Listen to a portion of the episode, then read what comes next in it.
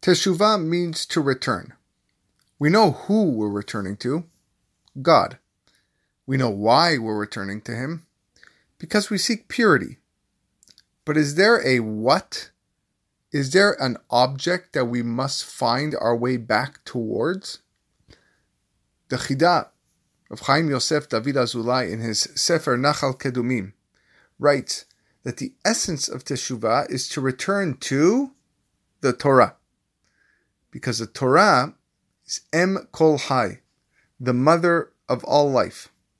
In fact, first we must return to the Torah before we begin our trek to return to God.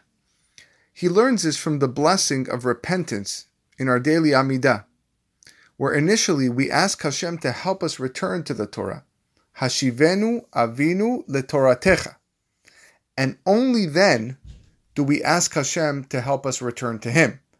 Vekarevenu malkenu lavodatecha. The two of them, returning to Torah and returning to God, equal complete teshuvah. Ve'achazirenu teshuvah shelema lefanecha. He gives a few reasons for prioritizing the return to the Torah as the first step. Number one, Torah is the tree of life. Etz chaim hi lamachazikimba. A person who grabs hold of it grasps life. Number two, it is the only superpower to annul the evil inclination, which is the reason why we sin in the first place.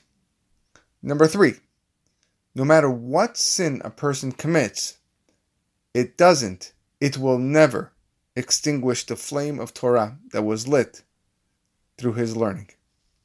Choose whichever reason appeals to you, but take note of the lesson. To achieve full teshuvah, there must be a return to Torah study. Without it, you will be lacking. A tree of life is standing before you. Don't you just want to reach out and seize it?